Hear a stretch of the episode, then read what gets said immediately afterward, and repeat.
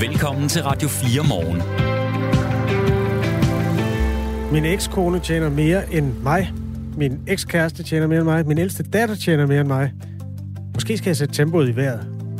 Skriver Thomas, der vender pilen indad her på 8. marts i forhold til ligebetaling mellem kønnene.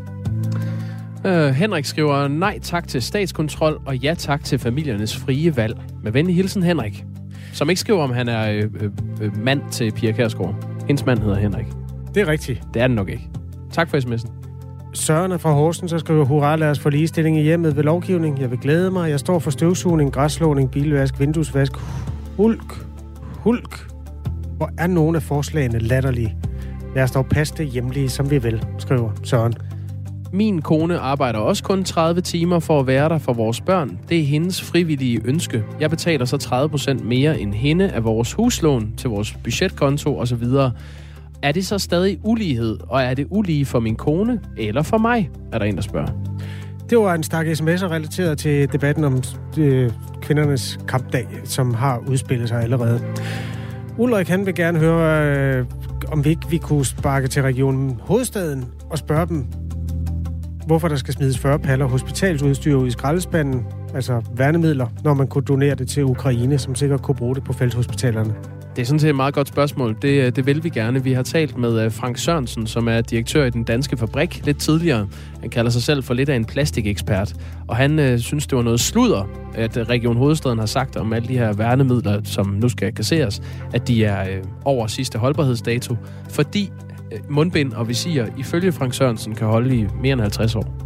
Og det var ikke bare 40 paller, var det ikke 1000 eller sådan noget? Jamen, det er jo, det er jo 89 millioner værnemidler. Det er øh, 9.300 paller med mundbind, visier, han, og handsker, håndsprit, som Region Hovedstaden har købt dyrt ind under coronapandemien, der nu skal destrueres. Der er, det var de historier, der peger lidt bagud, eller i hvert fald, hvor vi har været. Vi kommer til at, øh, ja, vi gør vores bedste for at belyse Moderaternes øh, genvordigheder omkring Jon Steffensens øh, tid som teaterdirektør, og hvad han ellers har bedrevet der. Vi skal også se nærmere på en gud, som åbenbart er ældre, end man gik og troede. Det peger historierne i Radio 4 morgen. Ja, det er spændende. Klokken er 8 minutter over syv. Det er Kasper Harbo og Jakob Grosen, der siger godmorgen. Godmorgen. Du lytter til Radio 4 morgen. Mangler unge politikere ydmyghed, når de udtaler sig om emner, hvor de ikke har så meget erfaring at trække på? Den debat har medlem af det konservative Folkeparti i Københavns borgerrepræsentation, Niels Peter Ravn, rejst, fordi han af flere omgange har oplevet netop manglende ydmyghed fra sine yngre kolleger. I debattenlæg, hvor øh, Niels Peter Ravn også peger på en række konkrete unge politikere, skriver han, Det klæder politikere at have lidt livserfaring på de områder, de har skarpe holdninger til. Desværre mangler nogle unge politikere netop det. Niels Peter Ravn, godmorgen. Godmorgen. Medlem af Københavns borgerrepræsentation for det konservative Folkeparti. Hvad er det, der generer dig ved, ved den måde, dine unge øh, politikere og kolleger udtaler sig på? Jamen altså, øh, for, for 2.500 år siden, der sagde Sokrates noget i stil med, øh, jo mere jeg ved, jo mere ved jeg, jeg ikke ved. Og det, som jeg oplever, det er, at nogle af disse unge politikere, de har en øh, tendens til at have, som du sagde i oplægget, nogle meget skarpe holdninger til ting, som de måske ikke øh, sådan øh, egentlig har så meget indblik i. Og øh, det vi skal huske, det er, at vi som politikere, øh, også kommunalpolitikere, jo er med til at regulere borgernes hverdag på mange meget vigtige, meget centrale områder. Og der synes jeg altså, at, øh, at man af og til skal udvise den sådan tilpas øh, ydmyghed, lige måske træde et skridt tilbage og, og tænke sig en ekstra gang om, før man enten udtaler sig, eller måske lige frem øh, stemmer om forskellige ting, i, det kan være på Københavns Rådhus eller på Christiansborg. Udtaler du dig aldrig om ting, du ikke helt har erfaring med? Øh, jo, det, øh, det gør jeg, men jeg prøver også at gøre det på en måde, sådan at, øh, at jeg tager forbehold for, at jeg måske ikke er helt, øh, er helt øh, med på, hvad det er, jeg, jeg, jeg er ved at dykke, øh, dykke ned i. Og jeg tror, jeg oplever i hvert fald, at de fleste ældre politikere har en, har en, en øh, jeg har lige præcis en, en vis tilbageholdenhed og en vis øh, omhyggelighed ved lige præcis at, øh, at, at komme bullerne ud med, øh, med alle mulige forskellige udtalelser. Altså, øh, hvis vi tager Sille Hal Ehånd fra Venstre, så, så synes jeg jo, hun netop gjorde sig bemærket ved at øh, gøre lidt i nælderne omkring debatten om Stor Bededag, fordi hun jo på et tidspunkt, jeg tror måske ovenikøbet, det var her på Radio 4, hvor hun sagde, at at øh, der jo i foråret var en masse øh, helligdage, som, øh, som hun jo godt mente, man kunne fjerne. Hun vidste jo i hvert fald ikke lige, hvad det var, man fejrede. Og det er muligt, at Sille sagde det med et, øh, et glimt i øjet. Det tror jeg bestemt, hun gør. Jeg kender jo Sille og, og kan vældig godt lide Sille.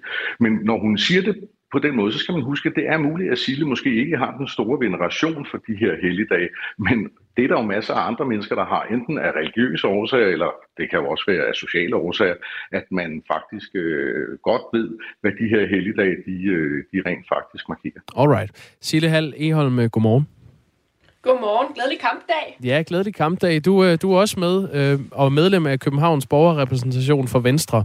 Det her klip, øh, Niels Peder Ravn refererer til, det, det var i et interview i Radio 4 morgen, øh, hvor du sagde, at man for din skyld godt kunne støjfe flere forårshelligdagene. Du får lov til at svare på hans kritik lige om et øjeblik, men lad os lige høre, hvordan det lød. Jeg synes, det er øh, en billig pris, og jeg synes, at det er faktisk en lille smule underlig ting, at vi øh, der fra, øh, fra påske til sommerferie har så mange øh, lidt øh, mærkværdige helligdage, hvor at, øh, og det kan godt være, at det bare har haft noget med min øh, kulturelle opvækst at gøre, jeg ikke har været god nok, men hvor jeg faktisk ikke rigtig ved, hvad det er, vi fejrer. Det var det, du sagde, Sille Hall Eholm. Hvad, hvad synes du om ja, den det kritik? Var bes- det var, Ja. I var bestemt sagt med glimt i øjet, øhm, og jeg, jeg tager da kritikken til mig. Jeg synes, det er, øh, er altid sjovt at have de her debatter, også med, med gode kollegaer på Københavns Rådhus. Øhm, og, øh, og jeg tror at netop, at, øh, at den, det, som, øh, som Niels Peder Ravn skriver i sit indlæg, understreger jo egentlig blot min pointe om, at man som ung politiker skal øh, leve op til endnu flere krav for at kunne få den samme respekt. For mens at Niels Peder Ravn godt må øh, stille sig op og udtale sig om ting, som han ikke nødvendigvis har den største øh, egen erfaring med. Øh, jeg tror, det eksempel, jeg husker bedst, det var, da han sammenlignede et, øh, et forslag fra enhedslisten om at følge øh, øh, det internationale energiagenturs anbefalinger med at blive udsat for drug rape. Og nu må du fortælle mig, hvis jeg øh, ikke har, har ret, men nu tror jeg ikke, du har været udsat for det, Spæd Øhm, så altså, jeg tror, at, øh, at hvor at man som ung får rap over natterne, hvis man udtaler sig om noget, man ikke har sådan en indgående, dybdegående personlig erfaring med, så kan man let slippe afsted med at udtale sig om det meste, hvis man hedder lidt Peder Ravn og er øh, lidt op i årene.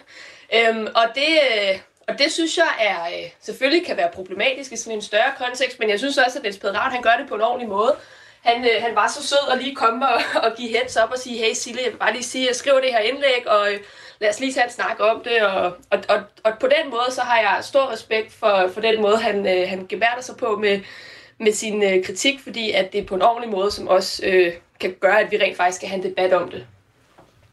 Niels Peder Ravn, du skal have lov til at svare på det der. Altså, er, du, et, er, du, er det rigtigt uh, citeret, når Sille Hall Eholm siger, at du, du har sammenlignet noget med drug rape, og er du blevet drug raped? Øh, jeg, jeg har aldrig blevet drug raped, og, og heldigvis for det, og det er rigtigt. Det er jo, er jo en lidt længere diskussion, vil jeg godt lige have lov til at sige, og, og en, i lidt, lidt ud, taget ud af en kontekst. Øh, men det er fuldstændig rigtigt, at det har jeg sagt fra talerstolen i øh, Københavns Borgerrepræsentation. Har hun ret i, og at, det står at, jeg også gerne ved. har, du, har hun ret i, at du som, som 55-årig øh, mand har på en eller anden måde har lov til at udtale dig om ting, du ikke ved så meget om, i en anden grad end Sille Hall Eholm på 23 har lov til at, at udtale sig om ting, hun ikke har så meget erfaring med? Nej, det er faktisk øh, helt uenig med Silje, og det er jeg, fordi det, som jeg har oplevet her, øh, specielt i de seneste år, det er, at øh, øh jeg, jeg, jeg er 55 år gammel, og det vil sige, at hver gang jeg udtaler mig om ting, øh, som, øh, som, som handler måske om, om, om, øh, om ting, som er meget op i tiden, Øh, så synes jeg, at, øh, at lidt ældre politikere, vi bliver ofte skudt øh, en ting i skoen, og det er det her boomer-argument, vi altid får, får skudt i skoen. Så det er muligt, at, at Sille mener, at, at jeg tør udtale mig om ting, jeg ikke har så meget forstand på. Det mener jeg nu egentlig ikke er rigtigt.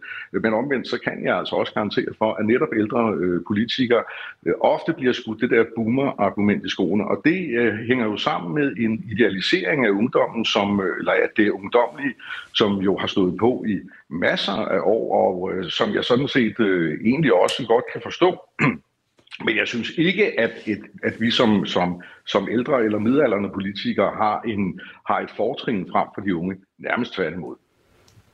Og men, man kan sige, men, det er jo lige præcis hvis, den debat, som jeg gerne vil rejse. Det er jo lige præcis, at, øh, det er jo lige præcis, at jeg synes, at at vi har hver vores præmisser for rent faktisk at udtale os om det ene og det andet, om øh, vi har vores præmisser for at have en holdning til det ene øh, og eller det andet. Og det jeg bare siger, det er, at det er klart, at hvis man har levet i 55 år versus øh, Silles øh, 23 år, så er det klart, så har man en lidt længere empiri. Jeg er personligt blevet skilt et par gange, for eksempel undervejs, og det vil sige, at jeg har, jeg har måske mærket livet på en lidt anden måde end Sille endnu har, og det er ikke, fordi jeg ikke tror, at Men er du så klogere, har, er du så klogere end Sille Hall Eholm? Øhm, man kan i hvert fald sige, at jeg har en, øh, en større erfaringspool øh, øh, ligesom at trække på, og det jo gælder jo i nærmest alle livets aspekter. Så du er klogere?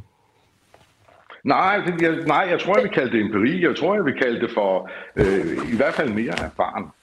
Sille Hall Eholm, øh, Niels Peder Ravn har gået længere i livets skole end dig, og derfor har han mere empiri. Hvad, hvad siger du til det? Altså, det er jo svært at, at, at sige imod, fordi at han er jo ret i, at han har været på den her jord i, øh, i, i 22 år mere end mig. Men jeg tror lige så vel, som Niels Peder Ravn kan blive træt af, hvis han nogle gange får skudt i skoene, at han er en boomer. Det er et mega dårligt argument, og derfor ikke skal have en, en holdning til det, som øh, han nu udtaler sig om. Lige så vel bliver jeg hamrende frustreret, når jeg får at vide, at jeg jo kun er 23 år gammel, og derfor ikke må have en holdning til det, jeg snakker om. Vi skal huske på, at vi begge to er valgt til et, et politisk værv. Vi sidder begge to i borgerrepræsentation. Det gør vi, fordi at der er nogle vælgere, som har givet os den tillid. Og det følger jo også, øh, med det følger også et rigtig stort ansvar for, at vi så passer det væv, og at vi får lov til at passe det væv. Og det kræver jo, at vi går ud og sætter os ind i ting, og, øh, og sætter os ind i ting med det, med det fundament, vi nu har. Og der har jeg ikke 55 års livserfaring. Til gengæld så har jeg et gå på, gå på mod, der siger spar 5, og, og jeg har ikke nogen hverken kone eller børn, som jeg skal, skal hjem til, øh, når, når dagen er slut. Så det vil sige, at jeg har jo en, en andet øh, udgangspunkt end Niels Peder Ravn har. Og jeg tror, det er rigtig vigtigt, at der er både Niels Peder Ravn og jeg i sådan en øh, politisk forsamling, og at det er legitimt, at vi begge to er der, fordi at i et demokrati skal der også være repræsentation, og derfor så sætter jeg også pris på at have Niels Peder Ravn som kollega, fordi vi har nogle rigtig gode debatter, og vi har forskellige perspektiver på ting, og det er mega nødvendigt for, at vi kan træffe nogle gode beslutninger for både unge og ældre. Lige et hurtigt spørgsmål til, til hver af jer. Niels Peder Ravn, først til dig. Vil du ikke have, at unge mennesker kan blive folkevalgte? Jo, for guds skyld da. Altså, det, har jeg, det er vist også det, som jeg skriver i mit debatindlæg i politikken, at jeg synes, at det er meget, meget værdifuldt, at også unge mennesker, de tager den tørn, som det er at deltage både i debatten og demokratiet. Det synes jeg er fuldstændig fantastisk. Så man kan sige, at mit eneste anke er bare, at der er øh, nogle unge politikere, øh, som måske lige øh, skal trække vejret og lige måske sluge deres, skal vi kalde det, personlige arrogance i et kort øjeblik, og så lige prøve at se på, hvad det er, øh, de, de rent faktisk udtaler sig om, og hvad det er, det betyder for, for borgerne, når de udtaler sig på den måde, som de gør. Sille Hall Eholm, mener du, at du øh, altid har en øh, holdning, der er lige så meget værd og lige så gyldig som Niels Peder Ravns, selvom han har mere erfaring, end du har? Altså, jeg mener, at hvis Niels Peder Ravn og jeg sidder inde på Københavns Rådhus og har en debat, øh, så ja, så er min holdning lige så valid og gældende som hans er, fordi vi begge to er valgt til det samme politiske væv, og begge to skal, skal varetage det med, øh, med det, som, øh, som vi nu mener, og det, som vi er valgt til. Så ja, det mener jeg. I skal have tak for at tage debatten her i Radio 4 morgen, begge to. Selv tak, og god dag, og god kampdag. Ja, det er sagt videre. Tak i lige måde. Niels Peder Ravn, medlem af Københavns Borgerrepræsentation for det konservative Folkeparti, og Sille Hall Eholm, medlem af Københavns Borgerrepræsentation for Venstre. Niels Peter Ravn er 55. Sillehal Eholm er 23 år. Ja, så fintællingen viser, at der er vist 32 års forskel. Det er der et par af vores lyttere, der gerne vil have, at vi lige sætter fast øh, i forhold til en udregning, som man råder sig ud i undervejs. Det er ikke det afgørende. Jeg tror, principperne bliver meget godt beskrevet. Nemlig, Allan skriver, min erfaring som mangeårig leder er generelt, at de klogeste mennesker er folk, der er længst væk fra detaljerne, længst væk fra konsekvenserne, og længst væk fra at skulle eksekvere over for de berørte. Der er altså en lineær stigning i personers udtalelser, retorik og kende sandheden i forhold til, hvor langt de er på afstand af førnævnte forhold. Derfor er ydmyghed ikke en dårlig ting generelt. En betragtning fra Allan. Det er jo øh, generationernes kamp, sådan kogt ned, og den er, der eksisterer rundt om middagsbordene i familierne, og den, den eksisterer åbenbart også i det politiske landskab. Det var en meget der, fin, civiliseret udgave af den, vi havde her, men det store spørgsmål er jo øh, i den sidste ende, om man nogensinde som ung menneske har chancen for at mene noget om noget, når der altid er nogen, der har levet længere. Det er jo det, det er ud af den desperation, det også det kan springe. Øh, det var meget fint. Øh, god debat. Godt styret, Jacob. Skal vi lige øh, deklarere, hvor gamle vi er? Ja, det kan vi da godt. Jeg fylder 35 i år. Ja, jeg fylder 51. Føler du dig tit øh, sat på plads på baggrund af min alder? Aldrig. jeg spiller også meget noget i det kort. Radio 4 taler med Danmark. Øh, det med erfaring er i virkeligheden også et af adelsmærkerne ved Lars Løkke Rasmussens parti, Moderaterne. Han fik jo samlet en masse mennesker med erfaring fra det virkelige liv, også fra det virkelige erhvervs- og kulturliv. Det store problem er, at øh, den erfaring også rummer nogle, øh, noget beskidt vasketøj, som nu vælter frem i forhold til Moderaternes kulturordfører, Jon Steffensen, og ham skal vi se nærmere på nu. I går kom der lidt mere til bunken, fordi TV2 havde talt med mere end 30 af Jon Steffensens tidligere kolleger i teaterbranchen. Og det var anklager om manipulation, trusler og magtmisbrug, der dermed blev lagt oven i en bunke, der også rummede nogle uheldige øh, elementer omkring syge mennesker, der blev presset til eventuelt at gå på arbejde på teateret øh, Avenue T, og øh, forfalskning af en underskrift. Moderaterne har givet Jon Steffensen lang line det store spørgsmål er, hvor langt den kan blive. Henrik Kortrup er mangeårig politisk journalist, kommentator og vært på sin egen podcast, Q&K. Godmorgen, Henrik Kortrup.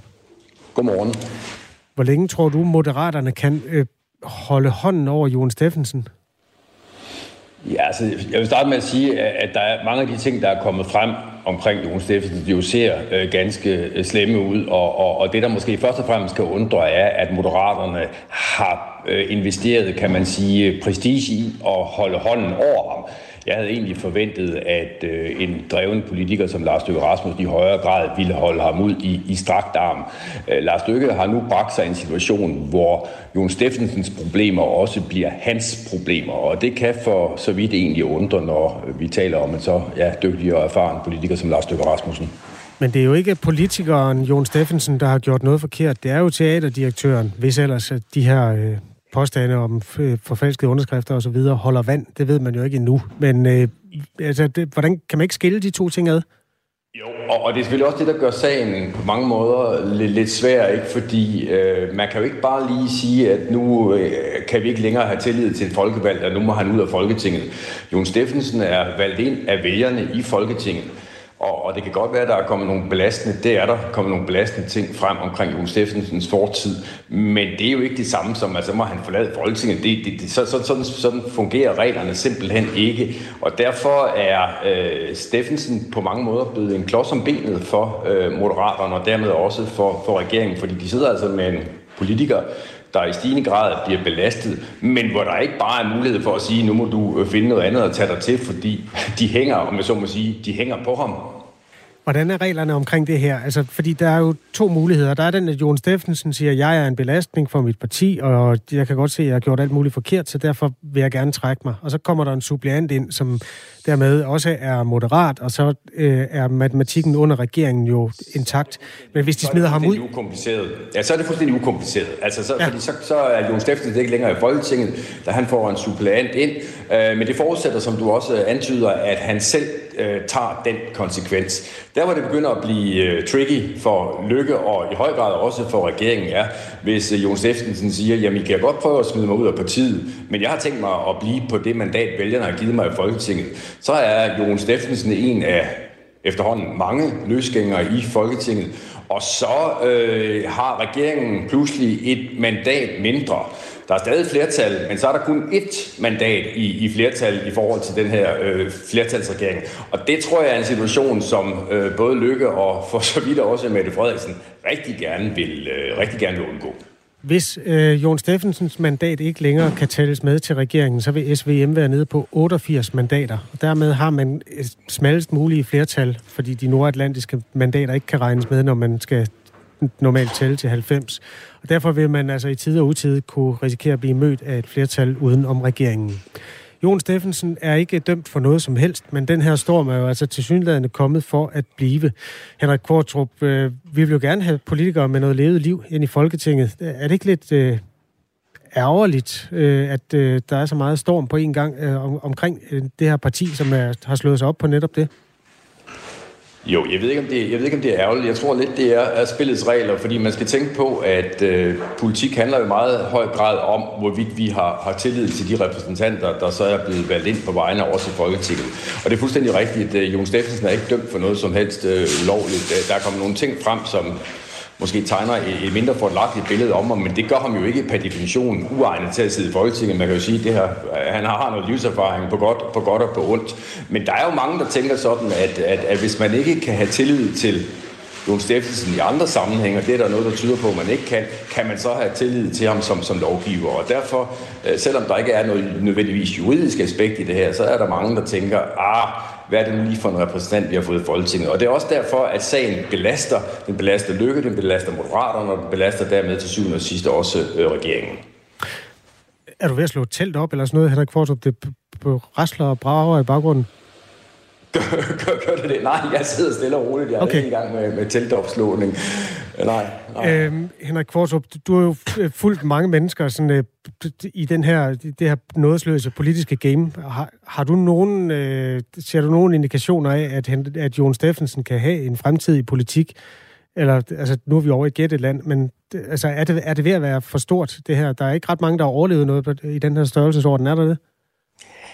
Jeg vil være meget varsom med at sige, at øh, Jon Steffensen er færdig i politik. Altså, al erfaring siger, at øh, politikere kan vælge, vælge på meget lidt, men der er altså også erfaring, som siger, at øh, mands minde er kort i politik, og lige pludselig er den her sag drevet over, lige pludselig er vi videre, øh, som, som er mindre, at øh, Jon Steffensen bliver dømt øh, for noget øh, kriminelt, noget ulovligt, øh, så, så, så synes jeg bestemt ikke, man skal afvise, at øh, han og Moderaterne også kan overleve den her øh, storm, som øh, blæser for øjeblikket. Jon Steffensen selv er i Indonesien som en leder af en rejse. Han er med i delegationen. Hvad det nu øh, for et udvalg? Det har jeg faktisk glemt. Udenrigspolitisk? Udenrigspolitisk. Det udenrigspolitiske nævn er ja. i Indonesien. Godt. Så derfor kan han ikke være med. Øh, vi taler om ham, og vi vil selvfølgelig gerne tale med ham. Vi vil også gerne tale med gruppeformanden hos Moderaterne, Henrik Fransen, og politisk sekretær for Moderaterne i Københavns Storkreds, øh, Katja Pieko. Øh, men ingen af dem har haft... Ja, vi fik det svar, at der ikke var mulighed for, at de kunne være med her til morgen. Pressechefen hos Moderaterne, Mette Thorn vendte heller ikke lige tilbage. Så det er grunden til, at vi går i en runde rundt om og prøver at beskrive det her. Henrik Kvartrup, afslutningsvis. Lars Løkke Rasmussen er jo en, altså, en dreven politiker, og en, en mand, der, der er i stand til at øh, også tage svære beslutninger på vegne af, af, af sit parti. Hvad er grunden til, at han holder fast i Jon Steffensen, hvis du skal motivfortolke hos partiformanden og udenrigsministeren? Jamen, hvis vi nu legede med, hvis vi nu legede med tanken om, at Lars Løkke Rasmussen øh, øh, bare valgte den hårde model og sagde, at dig har vi ikke tillid til længere, vi, vi, jeg indstiller til at bliver ekskluderet af moderaterne, så, så ville det jo med, med, med usvigelig sikkerhed være det samme som at bede om, om ballade. Så ville Jon Steffensen blive vred, da han ville blive løsgænger. Øh, der kunne ske alt muligt. Så jeg tror i virkeligheden, det der er øh, Lars Løkkes rationale for øjeblikket er at, at undgå at, at, at fyre ham, men omvendt så og folde hænderne og, og håbe på, at det her driver over igen. Men som jeg indledte med at sige, så kan det godt undre lidt, at Lykke ikke har valgt en lidt mere neutral tilgang til det, men at han tværtimod faktisk har sat meget prestige ind på at forsvare øh, Jon Steffensen. Og dermed, hvis nu det her, den her sag eskalerer, at problemerne øh, bliver større, så er det altså ikke kun Jon Steffensen, der sidder med et problem, så er det altså også øh, Lars Løkke Rasmussens øh, troværdighed, der har fået et øh, skud for borgen. Det var vurderingen hos øh, Henrik Kvartrup, der laver podcast under navnet Q&K, og som i øvrigt øh, er politisk øh, journalist og forfatter i flere omgange. Tak fordi du ville være med øh, hos øh, Radio 4 i dag. Selv tak. Øh, som sagt har vi ragt ud til alle, øh, der overhovedet kan øh, tænkes at øh, have mulighed for at øh, tale på vegne af moderaterne, men vi har altså ikke haft mulighed for at få nogen af dem med. Det har de afslået. Du kan finde øh, artiklen på tv2.dk, hvor altså 30 øh, forskellige kilder har fortalt om deres øh, opfattelse af Jon Steffensen, og det er altså kilder, som har arbejdet sammen med ham i teaterbranchen. Der er blandt andet øh, Vibeke Bjelke, som var instruktør og øh, har arbejdet sammen med Jon Steffensen, da han var teaterdirektør på Øster Gasværk mellem øh, øh 2007 og 2010. Hun siger til TV2, der har været mange dumme svin i blandt, men der er ingen, der måler sig med Jon Steffensen. Glem ikke, skriver en lytter, at Jon ved alt om teater. Nej, det må vi ikke glemme. Det er ikke øh, så svært at finde nogen i kulturlivet, der ikke kan lide hinanden, og derfor kan man sige, øh, der kan være mange grunde til, at de er blevet uvenner. Men der er altså 30 mennesker, han har gjort sig uvenner med, som man kan møde i den artikel på TV2. Nu klokken halv ni. Nu er der nyheder på Radio 4. Forsyningstilsynet undersøger lige nu en række sager, hvor der er mistanke om markedsmanipulation og insiderhandel på markedet for energihandel. Det siger Carsten Schmidt, der er direktør i Forsyningstilsynet til Finans. Vi har haft skærpet opmærksomhed på angrohandel med energi på grund af de særlige forhold, der har været på el- og gasmarkedet, og vi har en række sager, som vi forventer at afslutte i 2023, siger han. Der er sager, der også kan føre til politianmeldelser. Sidste år bød på store udsving i energipriserne, især på grund af Ruslands invasion af Ukraine, og det har også betydet, at selskaber, der tjener penge på at handle el og gas på tværs af landegrænser, i nogle tilfælde har kunne hente store gevinster. Forsyningstilsynet fungerer som konkurrencemyndigheden for den danske energibranche. Flere kvinder i Danmark venter med at gå på pension. Det viser tal fra Styrelsen for Arbejdsmarked og Rekruttering, som Sampension har analyseret. 38 procent af de 60-64-årige kvinder var i arbejde i december 2012 mod 49 procent af mændene. Men sidste år der var det tal 62 procent for kvinder og 67 procent for mændene. Ændringen i begge grupper hænger blandt andet sammen med, at efterløns- og folkepensionsalderen løbende er steget. Det vurderer Anne-Louise Lindqvist, der er markeds- og kunderådgivningschef i Sampension. Vi kan se, at selve folkepensionsalderen jo i den grad både har forrykket sig, øh, det vil sige, at man, man skal være ældre for at kunne få folkepension, men også øh, når man er, skifter job, for der er der faktisk flere flere ældre, der også gør det her med at få en ny pensionsordning, og hvornår man kan trække den ud, øh, har også ændret lovgivningsmæssigt, således fra måske det var fem år før folkepensionsalderen, så er det kun tre år nu. Anne-Louise Lindqvist vurderer, at forskellen mellem kønnenes tid på arbejdsmarkedet kommer til at være udlignet om nogle generationer. Men der er stadig langt op for kvinderne, hvis de skal udligne den forskel, der er i mænd og kvinders pensionsformuer, siger hun. I 2021 var kvinders pensionsformuer i gennemsnit 20 procent lavere end mændenes. Det Hvide Hus støtter et lovforslag, der åbner for et nationalt forbud mod den kinesiske app TikTok, det siger USA's nationale sikkerhedsrådgiver Jake Sullivan. Det Hvide Hus opfordrer kongressen til at behandle lovforslaget så hurtigt som muligt. Ifølge Det Hvide Hus kan TikTok muligvis udgøre en trussel mod nationens sikkerhed. Derfor har kongressen taget skridtet mod at vedtage en lov, der vil forbyde det sociale medie i USA. TikTok er ejet af selskabet ByteDance, der hører hjemme i Kina, men de afviser, at det bruger appen til at spionere mod amerikanere. I dag begynder det første transeuropæiske CO2-lagringsprojekt i Nordsøen. Projektet hedder Green Sand og bliver indviet i dag på Esbjerg Havn. Og det at lagre CO2 i undergrunden, det er en af løsningerne på klimakrisen. Det siger Nils Hemmingsen Skovsbo, der er seniorforsker ved GEUS og har været ekspertrådgiver på projektet Green Sand. Med hjælp af Green Sand, der gør vi en mulighed for, at vi kan lagre CO2 i den danske undergrund. Det vil sige, at den CO2, som der kan blive fanget fra atmosfæren, den kan så også komme hen et sted, øh, hvor vi kan lagre den sikkert og permanent øh, i undergrunden. Så på den måde så muliggør vi, øh, at fangst i stor skala øh, kan komme på banen, sådan så at det produkterne derfra, at de kan komme væk, så, så vi kan imødegå klimaudfordringer. Ifølge Greensand kan projektet i 2030 lagre op mod 8 millioner ton CO2 om året. Det svarer til mere end 13 procent af Danmarks årlige CO2-udledning. En morgenvør, der byder på glat føre og også enkelte sne- og sludbyer, men efterhånden så kommer solen også. Temperatur mellem frysepunktet og 4 graders varme og en svag til jævn vind fra skiftende retninger. Det var nyhederne halv ni her på Radio 4 med Anne Philipsen bag mikrofonen. Du lytter til Radio 4 morgen. Husk, du kan skrive en sms til os på 1424. Den CO2, der ødelægger klimaet, kan lagres under jorden. Og det ender jo med, at der så på den måde vil være mindre CO2 i atmosfæren, alt sammen for klimaets skyld. Det her det er noget, man tager hul på i dag på Esbjerg Havn, hvor projektet Green Sand om en time bliver øh, indviet. indvidet. Og det er altså det første transeuropæiske CO2-lagringsprojekt i Nordsøen. En af gæsterne til indvielsen er Lars Ågaard, der er klima-, energi- og forsyningsminister, øh, udpeget af Moderaterne. Godmorgen, Lars Ågaard. Godmorgen. Altså, så jeg lige husker at sige, det er altså dronningen, der udpeger regeringen, men ellers så var det rigtigt nok, det du sagde. Okay, undskyld øh, den lille fejl. Godmorgen, og, øh, og således øh, flot udpeget. Øhm, hvor meget vil Greensand-projektet her hjælpe på den lange bane på klimakrisen? Jamen, øh, teknologi til at øh, lære CO2 er afgørende for, Danmark kan nå sine klimamål. Det er afgørende for, Europa kan nå sine mål, og det er faktisk afgørende for, at øh, verden kan leve op til, øh, til Paris-aftalen. Så øh, det her, det er øh, en blandt flere rækker, øh, men en af de vigtige. Ingen tvivl om det. Vi har klima-, energi- og forsyningsministeren med fra en bil, der holder i kø på motorvejen, forstår jeg på dig. Er det, er det øh, ja. vejret, der har sat en stopper for det trafikken? Er, det er sne, sneværet, der gør, at det er lidt bøvlet, og desværre. Ja. Og ja, jeg kan desværre ikke køre ind til siden. Nej, det er fair nok. Vi kan godt høre, hvad du siger. Øhm, det, der sker nu, er jo altså, at man vil putte noget CO2, som man har hentet i Belgien, ned i undergrunden og øh, afhjælpe sådan, øh, Øh, klimakrisen på den bredere forstand. Hvor langt er man med den her teknologi efter din opfattelse? Altså, det er sådan, hvor, hvor, hvor, hvor banebrydende et sted er vi nu, og, og hvad er perspektiverne? Jamen, øh, vi er øh, et rigtig godt sted. Altså, øh, vi ved, hvordan vi skal fange CO2.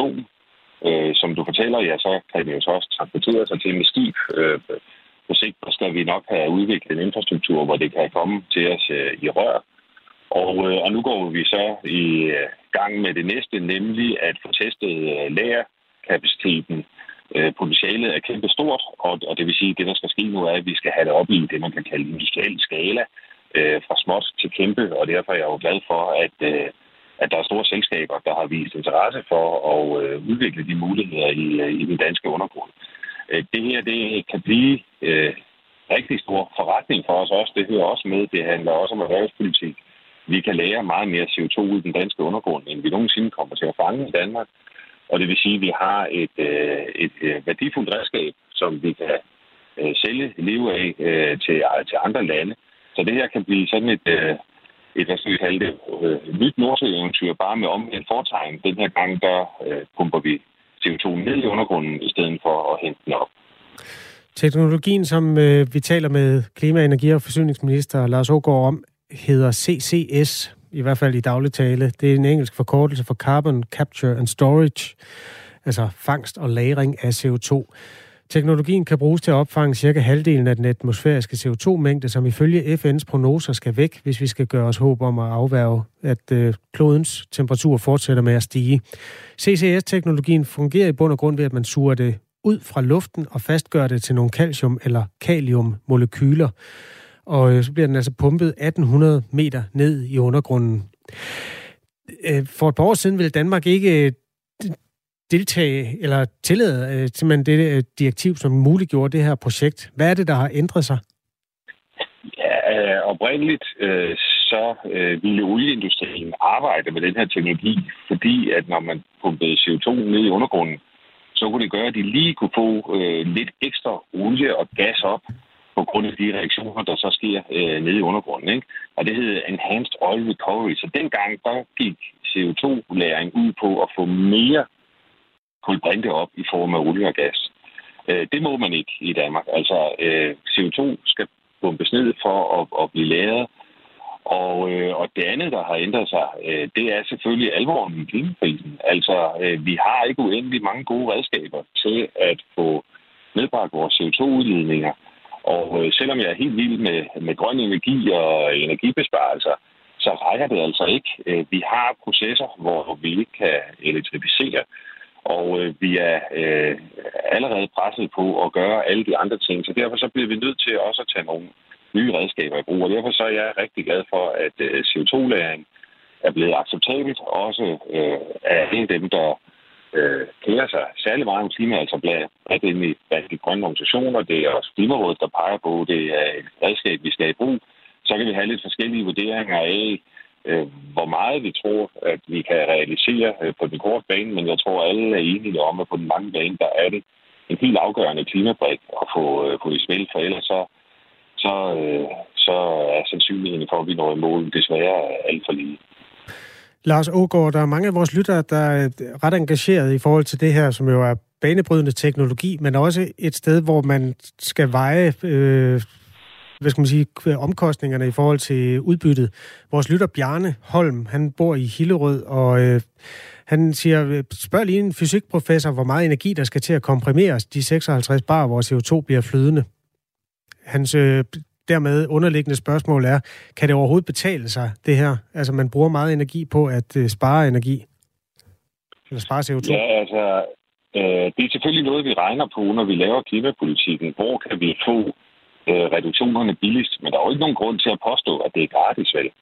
Øh, så det her det er et spørgsmål om, mellem forskellige tiltag, som koster penge, hvad er så det billigste? Og der har CO2-læringsteknologien altså bevæget sig de seneste år Øh, Udover øh, projektet, som åbner i dag, hvor det er læring i Nordsøen, så har Danmark også nogle muligheder for at lære, øh, hvor vi kan pumpe det ned direkte fra, fra landjorden, og det er væsentligt billigere. Og det vil sige, at CO2-læring også økonomisk set øh, er øh, de attraktive svar, men det er ikke det samme som det er gratis, vel? Fordi at de forskellige klimapolitiske tiltag, ja, de har, en, øh, de har jo en omkostning. Det er der ingen grund til at lægge skyld på. Og et klimaaftryk jo. Ja, det er rigtigt, og, øh, og derfor så er det jo vigtigt, at vi samtidig med, at vi blandt andet laver CO2-læring, at vi udbygger den, øh, den grønne energi, og, øh, og jeg arbejder på, at vi i slutningen af den her måned skal starte de politiske forhandlinger om at udbygge med 9 gigawatt havvind i Danmark. Det, lige nu har vi lidt over to, så det er jo en kraftig forøgelse af den mængde grøn strøm, vi kan producere i Danmark. Og selv når man så indregner det forventede energiforbrug til CO2-læring, ja, så, så viser tallene altså, at når vi lykkes med udbygningen af den planlagte vedvarende energi, så kommer Danmark til at producere mere grøn strøm, end, øh, end vi selv kommer til at forbruge. Øh, men selvfølgelig er der en omkostning. Øh, det, øh, det er der, og det er der ingen grund til at lægge skyld på. Det koster noget på den korte bane at forsere øh, klimaforandring, øh, klimaomstillingen. Jeg tror så på, at det, det så vil lønne sig på den lange bane, og, og de klimamål, vi har sat, dem, de er sat, fordi vi vil nå dem. Og så må man tage de nødvendige værktøjer på. Projektet Green Sand her bliver altså indvidet om en times tid, og klima-, energi- og forsyningsminister øh, Lars Ågaard holder i kø. Kan du overhovedet nå frem? Ja, øh, vi kom heldigvis lidt tidligere afsted, så lige nu der har jeg to minutter at løbe på, så jeg tænker, jeg tænker vi når det. Øh, hvad hedder det? Øh, så det skal nok, øh, det skal nok gå ud. Jeg tænker, jeg tænker trafikken den letter, når man kommer okay. lidt tættere på, på, på Jylland, end jeg er lige nu. Okay. Kør forsigtigt. Øh, det er pivglat nogle steder. Ja, tak skal du have, og en god dag til dig og i lytteren. Tak skal du have. Lars Hågaard, klima-, energi- og forsyningsministerne øh, for Moderaterne. Og det her, det er altså på Esbjerg Havn, at øh, projektet Greensland, Green Sand bliver indvidet om en times tid. I det sidste måltid på Radio 4 spiser Lærke Kløvedal et måltid mad med en kendt dansker. Jeg er fandme god, den her is. Har du mere? De taler om livet og døden, og sammen skriver de gæstens nekrolog. At være midt i en kærlighedsagt. Men det er sådan, jeg godt kunne tænke mig at dø.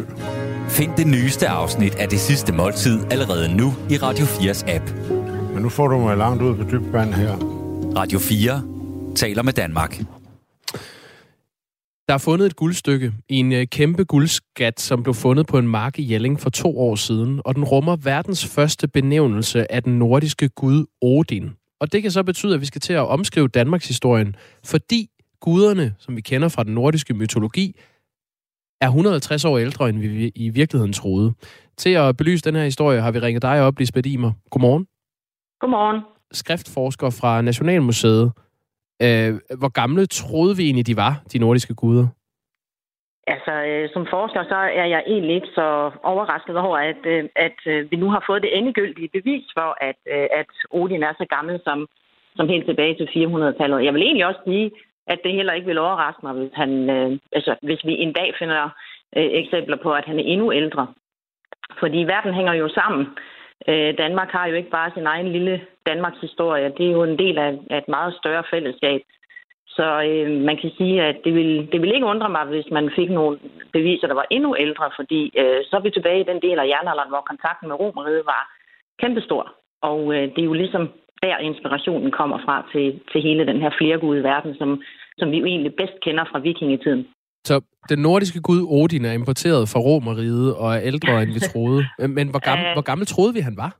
Ja, jeg ved ikke, om man kan sige, at han er importeret fra Romeriet. Det er jo nogle, øh, nogle strømninger og nogle øh, øh, inspirationer, som, som flyder rundt i Europa på det her tidspunkt. Så man kan ikke sige, at Odin er direkte importeret fra romerne. Sådan, sådan hænger tingene ikke sammen. Der, der sker selvfølgelig nogle omstruktureringer og sådan nogle ting, når, når øh, tingene finder deres øh, normale leje, der hvor, hvor, de, øh, hvor de lander og hører hjemme. Nej, altså, den her indskrift er fra 400-tallet. Øh, og øh, det, der står på, på den her brakteat, altså det her hængesmykke af guld, som blev fundet i, i Vindeløvsstatten, at han er Odins mand. Øh, og den indskrift, den, den indskrift, som vi ellers øh, har, med, med, som nævner guden Odin, stammer fra 700-tallet i Danmark. Så denne her indskrift er sådan set 300 år ældre, end det vi ellers havde beviser for i Danmark. Og så er det rigtigt nok, at når vi så går til det sydlige Tyskland, så har vi et dragtspænde fra anden halvdel af 500-tallet, hvor Odin også er nævnt. Så det er sådan nogle store europæiske strømninger, der sker på det her tidspunkt. Ja, det er noget med, at Odin optræder som krigsgud i sydgermanske kilder fra det 5. til det 8. århundrede. Ja. Øhm, den her såkaldte vindelevskat blev i forvejen betegnet som det mest spektakulære runefund siden guldhornene. Opdagelsen er sket efter forskerne øh, gennem længere tid har forsøgt at tyde runerne og udskæringerne på de her 22 guldgenstande, som har en vægt på omkring 800 gram. Øh, hvorfor har det taget så lang tid at tyde skriften på de her øh, guldstykker? Jamen, det er der flere grunde til. For det første, så er sådan nogle genstande, når de har ligget i jorden i over 1500 år, de er jo i stykker, og de er meget slidt. Og så er runerne kun 2-3 mm høje, så det, det er rigtig svært at finde ud af, hvad det egentlig er, der står. Altså, nogle steder er runerne simpelthen så udvisket, at vi er nødt til at prøve at rekonstruere lidt, hvad, hvad der kan give mening for at få en, øh, en hel læsning ud af det. Så det er den ene side af sagen. Og den anden side af sagen, det er, at vi står med et sprog, som er over 1500 år gammelt. Det vil sige, øh, det sprog, som vikingerne talte i, øh, i, øh, i 800-tallet måske, det vil vi have svært ved at, forstå i dag. Men de vikinger, der levede i 800-tallet, vil have endnu sværere ved at forstå, hvad, hvad det var, de gik rundt og talte i 400-tallet. Så det er sådan en dobbelt op på sværhedsgraden, kan man sige. Så øh, det, det, øh, vi, vi kender ikke ret meget til det sprog, øh, man talte i Danmark i 400-tallet. Så det er noget med at rekonstruere os tilbage fra det sprog, vi kender til i vikingetiden, og så prøve at sammenligne med de søstersprog, som øh, bevæger sig rundt i Europa på den samme tid. Og dermed kan man altså nå frem til nogle øh, konklusioner. Odin er kendt for at have de to ravne, øh, Hugin og Munin, som øh, kunne hver dag bringe nyt ud fra, øh, fra verden til ham. Han er i nordisk mytologi, det er jo værd at nævne her på kvindernes internationale kampdag, Friks ægtemand, og øh, en af de mest øh, fremtrædende guder i den øh, traditionelle nordiske mytologi. Han var blandt andet forbundet med, øh, med krigslykke og øh, visdom. Øh, Lisbeth Imer, skriftforsker fra Nationalmuseet. Skal vi til at skrive øh, Danmarks historien om nu? Nej, det skal vi ikke, men vi skal skrive til, og det er jo det, vi gør hele tiden. Der er jo ikke så mange, der går rundt og skriver Danmarks historien om hele tiden. Der er jo ikke nogen, vi, vi har jo ikke gået og skrevet øh, nogle forkerte ting, men vi bliver hele tiden klogere. Så jeg vil egentlig meget hellere tale om, at vi hele tiden skriver til Danmarks historien og verdenshistorien. Øhm, der er nogle øh, ting, vi har været... Ja, der har været nogle indikationer af nogle ting i nogle tidligere fund, øh, hvor man blandt andet har diskuteret, om det er Odin, der optræder på de her brakteater. Øh, nu er vi så bare blevet klogere med det her fund, hvor vi så kan sige, nej, nah, det er ikke så sandsynligt, at det er selve Odin, Odin der er afbildet på de her brakteater, altså på de her hængesmykker. Men det er øh, den lokale stormand, eller den lokale konge, som påberåber sig, at han nedstammer fra guden Odin. Og det er jo meget fint at have guddommelige aner, kan man sige. Så på, på den måde kommer vi hele tiden videre med nogle, nogle tolkninger, som man har haft tidligere, og som man så finder nogle beviser på senere. Tak skal du have, Lisbeth Imer. Selv tak. Skriftforsker ved Nationalmuseet. Klokken er 11 minutter i 9. Du lytter til Radio 4 morgen. Vi ruller tre timers aktualitetsradio ud alle hverdage mellem 6 og 9. En af dagens historier, som muligvis også dukker op i, det skulle undre mig andet, i øh, Peter Ernst Ved Rasmussens program Frontlinjen kl. 11. Det er diskussionerne om, hvorvidt det var, som det hedder, pro-ukrainske sabotører, der ødelagde de to gasledninger Nord Stream 1 og 2 i september sidste år. Det er New York Times, der bringer øh, citater fra anonyme embedsfolk et eller andet sted i det amerikanske øh, administrationsapparat, som skulle underbygge, at der var tale om, ja, pro-ukrainske. Altså ikke ukrainere som sådan, men nogen, der var på Ukraines side. Ifølge tyske medier er der tale om øh, polakker, blandt andet, som har lejet en båd og sejlet ud og så lavet sabotagen. Der er masser af sorte pletter i den forklaring. Blandt andet det faktum, at de to gasledninger lå så dybt på havbunden, at det ikke kunne lade sig gøre at øh, komme derned som dykker. Og der er altså også forskellige tolkninger af den her artikel, som øh, strøger mere mistanke mod den vestlige alliance end mod Rusland, som jo har været hovedmistænkt i nogle kredse. Jakob Korsbo, der er tidligere øh, analysechef hos øh, Forsvarets efterretningstjeneste, han øh, offentliggør øh, den her artikel på Twitter fra New York Times, og så skriver han, Oh dear, here we go again. Og så er der tre aber, der alle tre holder sig for øjnene. Det er hans måde at sige, at han tror ikke en skid på den øh, seneste udlægning. Men der er masser af røgslør i det der, øh, og derfor skal den også øh, holdes ud i strakt arm. Men det er i hvert fald en, øh, en historie, hvor der kommer nye efterretninger. Øh, særlig interesse er der selvfølgelig omkring de der øh, tyske efterretninger om, at øh, man nu har fundet ud af, hvad det er for en båd, der blev brugt ved øh, sabotageaktionen. Vi skal nok øh, holde dig opdateret, når der sker noget nyt i sagen, og som sagt er der Forsvarsmagasinet Frontlinjen på Radio 4 kl. 11. Radio 4 taler med Danmark. Manden er mistet en 17-årig og en 18-årig mand livet i et øh, knivstikkeri i Tostrup. Det er det 14. knivstikkeri i København og omegn siden jul. Og der har også været en skudepisode. Tidligere har øh, skud i gaderne i hovedstaden ellers været den store overskrift under bandekonflikter. Men det aktuelle billede for København matcher en udvikling, der er blevet mere synlig over de seneste år, hvor antallet af skudepisoder i bandemiljøet fylder mindre. Det har fået politikerne til at overveje, om man skal skærpe straffen for at gå med kniv, så strafferammen sidestilles med det at bære skydevåben. Men det har nogle udfordringer, fordi fængslerne allerede er fyldt, og der er ikke mandskab nok til at drive kriminalforsorgen. Bjørn Brandenborg er retsordfører for Socialdemokratiet. Godmorgen. Godmorgen. I mener i Socialdemokratiet, at straffen for at gå med kniv skal skærpes. Øh, hvorfor er det det rigtige at gøre?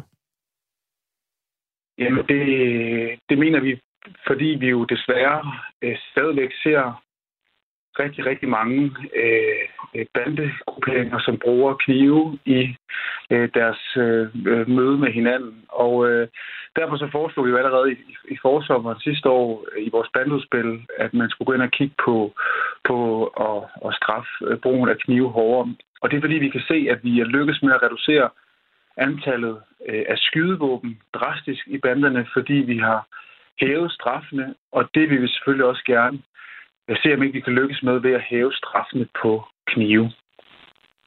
Men hvorfor er det relevant at se på lige nu, mener I? Øh, jamen, det, det er relevant at se på nu, fordi der er øh, rigtig, rigtig mange. Vi kan se, at der er en udvikling i, at banderne bruger øh, knive som, som angrebsvåben øh, meget mere, øh, end de har gjort øh, tidligere. Og så selvfølgelig fordi, der også er brug for at, øh, at kunne straffe de folk og få, få nogle af dem øh, væk fra gaden, sådan så der er mulighed for, at man også kan, kan sætte ind med nogle af de mere øh, blødere initiativer. Da den tidligere socialdemokratiske regering i august sidste år præsenterede et bud på en bandepakke med 30 konkrete tiltag, var et af dem netop det her med at skærpe straffen for at bære kniv. Øh, da Justitsministeriet i øh, februar sidste år kom med et serviceeftersyn af bandepakkerne, blev der heller ikke lagt skjul på, at en væsentlig forklaring er, at straffen for at bære skydevåben er blevet skærpet. Straffelovens paragraf 81a, også kendt som øh, bandeparagrafen, som den bliver kaldt i, i folkemunde, har en afskrækkende effekt og en reducerende virkning på antallet af sager, hvor personer tilknyttet kriminelle grupper besidder skydevåben i det offentlige rum. Sådan lød øh, Rigspolitiets vurdering i det her eftersyn. Tirsdag eftermiddag, altså i går, meldte en 17-årig mand sig selv i den her sag om øh, knivdrabene i Tostrup fra mandag aften, og han fremstilles for en dommer onsdag. Bjørn Brandenborg, retsordfører for Socialdemokratiet. Hvad skal straffen være, synes du? Ja, jeg tror for det første, så skal man jo passe på med at drage nogle konklusioner om konkrete sager, og jeg, jeg kan ikke udtale mig om konkrete sager, om det har noget med, med, med bander at gøre, eller ikke har noget med, med bander at gøre. Men det andet, du siger øh, omkring serviceeftersyn, er jeg fuldstændig enig i, og det er jo derfor, vi, vi lægger op til at kigge på det. Altså i forhold til, til skydevåben, der har man af flere omgange øh, hævet øh, straffen, og det er det samme, vi lægger op til at gøre i forhold til, øh, til, til øh, brug af, af knive. Og det er jo blandt andet fordi, som du selv siger, at vi har set, at det at det har haft en afskrækkende effekt med skydevåben, og det håber vi selvfølgelig også, at det kan have med, med knive. Jeg forstår godt, at du ikke kan gå ind i en konkret sag, men hvis vi nu øh, skitserer det sådan et, som et hypotetisk scenarie. Altså en, en 17-årig mand slår øh, to unge mænd ihjel. Han har båret kniv. Han melder sig selv. Øh, hvad skal strafferammen være, hvis det står til Socialdemokratiet? Jamen, det kommer vi jo til at fremlægge i vores bandudspil, som kommer inden, inden, øh, inden alt for længe. Men det, vi har lagt op til i forhold til skydevåben, var en, en, en fordobling af straf. Og nu tager vi så en dialog omkring det, når vi fremlægger vores næste bandudspil. Ja, en, en fordobling, så, så må du gerne lige... Hvad, hvad, hvad vil det sige så? Hvad er strafferammen så? Jamen, jeg tror bare, det, er, det er ikke fordi, vi, vi kan have sådan en diskussion omkring det, men, men man kan sige, vi, øh, vi kommer til at fremlægge et samlet udspil, hvor der indeholder mange forskellige elementer. Et af dem bliver at kigge på, hvordan man kan straffe øh, brugen af knive øh, hårdere. Ja, men, men for at lytterne også lige kan forholde sig til, hvad det så er for en strafferamme, I vil, I vil arbejde på. Er det fordi, du ikke ved det, eller fordi du ikke vil sige det? Jamen, det er fordi, at, som jeg lige har sagt til dig, så fremlægger vi et samlet udspil, hvor det her bliver en del af det, og der kommer vi til at fremlægge præcis, hvordan det kommer til at blive skitseret. Det er ikke noget, som jeg kommer til at fremlægge i Radio 4 øh, morgen. Det er noget, som vi fremlægger senere. Så det må du også vente på, ligesom alle mulige andre må det. Okay. Men det er fordi, I gerne vil gå ud med det samlede, eller jeg skal bare lige forstå, hvorfor du ikke vil, vil ja, sige det, det her i radioen, når vi taler om det. Det er lige præcis derfor. Altså nu har vi set løbende øh, flere, desværre rigtig mange eksempler på brug øh, af knive. Øh, og der har vi så sagt, også blandt andet på baggrund af det serviceeftersyn, som du selv refererede til lige før, at der, øh, der kommer vi til at kigge på, om ikke, ligesom det lykkes med, med skydevåben, at have en afskrækkende effekt, øh, så kommer vi til at kigge på, om ikke man kan gøre det også med, med knive. Og det samlede udspil, som både kommer til at indeholde øh, initiativer omkring brugen af kniv, men jo også en lang række andre initiativer. Altså det seneste udspil, det har indeholdt øh, omkring 30 initiativer. Ja, så kommer det her også til at indgå som et element heraf. Det vi har sagt, og det som jeg tror er også baggrunden for jeres historie i dag, det er jo, at, at vi, vi også på baggrund blandt andet af myndighedens anbefalinger kommer til at kigge på, på brugen af knive, fordi det, det er noget, som, som vi og de tror på kan have øh, en effekt. Mm. Og det har man set, at det havde med, med skydevåben. Okay, Bjørn Brandborg, jeg tror, det er, en, det er en blind vej med dig. Jeg kan høre, at øh, du kommer ikke til at sige det. Øhm, men du, du lægger op til en fordobling. Nej, det gør jeg ikke, og det, det, det, det er jo heller ikke det, der... Ja, men det er jo, det er jo færdigt. Du, du, du, synes, det mest interessante, det er det. Er, det, er det. Nej, nej, men det er fordi, vi taler om, at, at I gerne vil skærpe straffen for at bære kniv, så er det jo relevant lige at høre, hvad I vil skærpe den til. Men det vil du ikke sige. Ja. Så lad os bare lade den ligge. David Savsdal er kriminolog og lektor ved Lund Universitet. Han ja, advarer... Ja, ja, ja, sorry, jeg afbryder dig også til radio, men jeg, jeg, jeg kom på 10 minutter for sent, og jeg har sagt, at jeg har en skarp bagkant nu, så jeg er desværre nødt til at, at lægge på her. Så må vi lave en aftale en anden gang. Nå, ved du hvad, det skal jeg beklage, det har jeg ikke fået øh, nogen information om. Det, det, det synes jeg også er lidt ærgerligt. Ja. Det er godt. Hej. Hej, hej. Ja, sådan går det nogle gange. Ja, men øh, godt han vil være med. Altså, det, det skal man da... Det sætter vi pris på. Der er jo nogle jo, jo. gange, at, øh, at de har nok at se til. Det er jo fair nok. Men øh, fint, I noget rundt om det der, og vi kan da glæde os til det udspil, det kommer som en samlet pakke.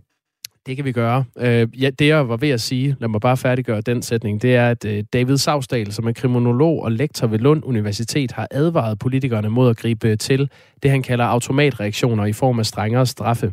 Han siger til Jyllandsposten, der er masser af eksempler på, at ny lovgivning inden for retspolitikken har haft nogle ret alvorlige konsekvenser for vores politi, domstole og kriminalforsorgen, som simpelthen ikke har kunne følge med. Det var det, jeg skulle til at spørge Bjørn Brandenborg om. Det nåede vi ikke. Retsordfører for Socialdemokratiet er han. Tak skal han have. Nu er klokken halvandet minut i ni, og det betyder, at der er 6,5 minut til, der kommer Ring til Radio 4, som er debat- og Ring ind-program øh, bestyret af, er det ikke Signe i dag? Jo, det er hende, der står derinde. Signe Ribergaard. Ja. Jeg ved, at øh, de blandt andet vil kigge nærmere på en ret principiel debat, hvor Greenpeace siger, at man går ind for et forbud mod en bestemt type reklamer. Det er jo meget op i tiden at forbyde tobaksreklamer, alkoholreklamer, måske spilreklamer hen ad vejen. Greenpeace tager den så et øh, stykke længere og vil forbyde reklamer for biler og flyrejser. Så bliver der stille i fjernsynet. Øh, sådan i ret lange perioder i pauserne i fodboldkampene og sådan noget. Det må man sige. Hvis man skal forbyde øh, bilfirmaerne at reklamere for deres nyeste modeller. Skal vi ikke lige tage en sms, vi har fået på 1424 fra Ulrik Detlef Hundfjord Jørgensen fra Nordfyn, der skriver relateret til interviewet med Bjørn Brandenborg for lidt siden. Hvad så, når banderne begynder at bruge fastelavnskøller? Den her udvikling vil fortsætte i en uendelighed af at symptombehandle. Øh, det er bare dårligere end at tage de utilpassede unge i en tidlig alder, end når de får 10 års fængsel for drab med en kniv eller med en kølle. Vi håber, du øh, kommer godt igennem den her onsdag, som er en dag med glatte veje og en masse trafikalt bøvl, men også noget smukt øh, vintervejr, de sidste krampetrækninger fra den vinter, der forhåbentlig snart er slut. Grosen og Harbo har lavet radio til dig klokken er 9.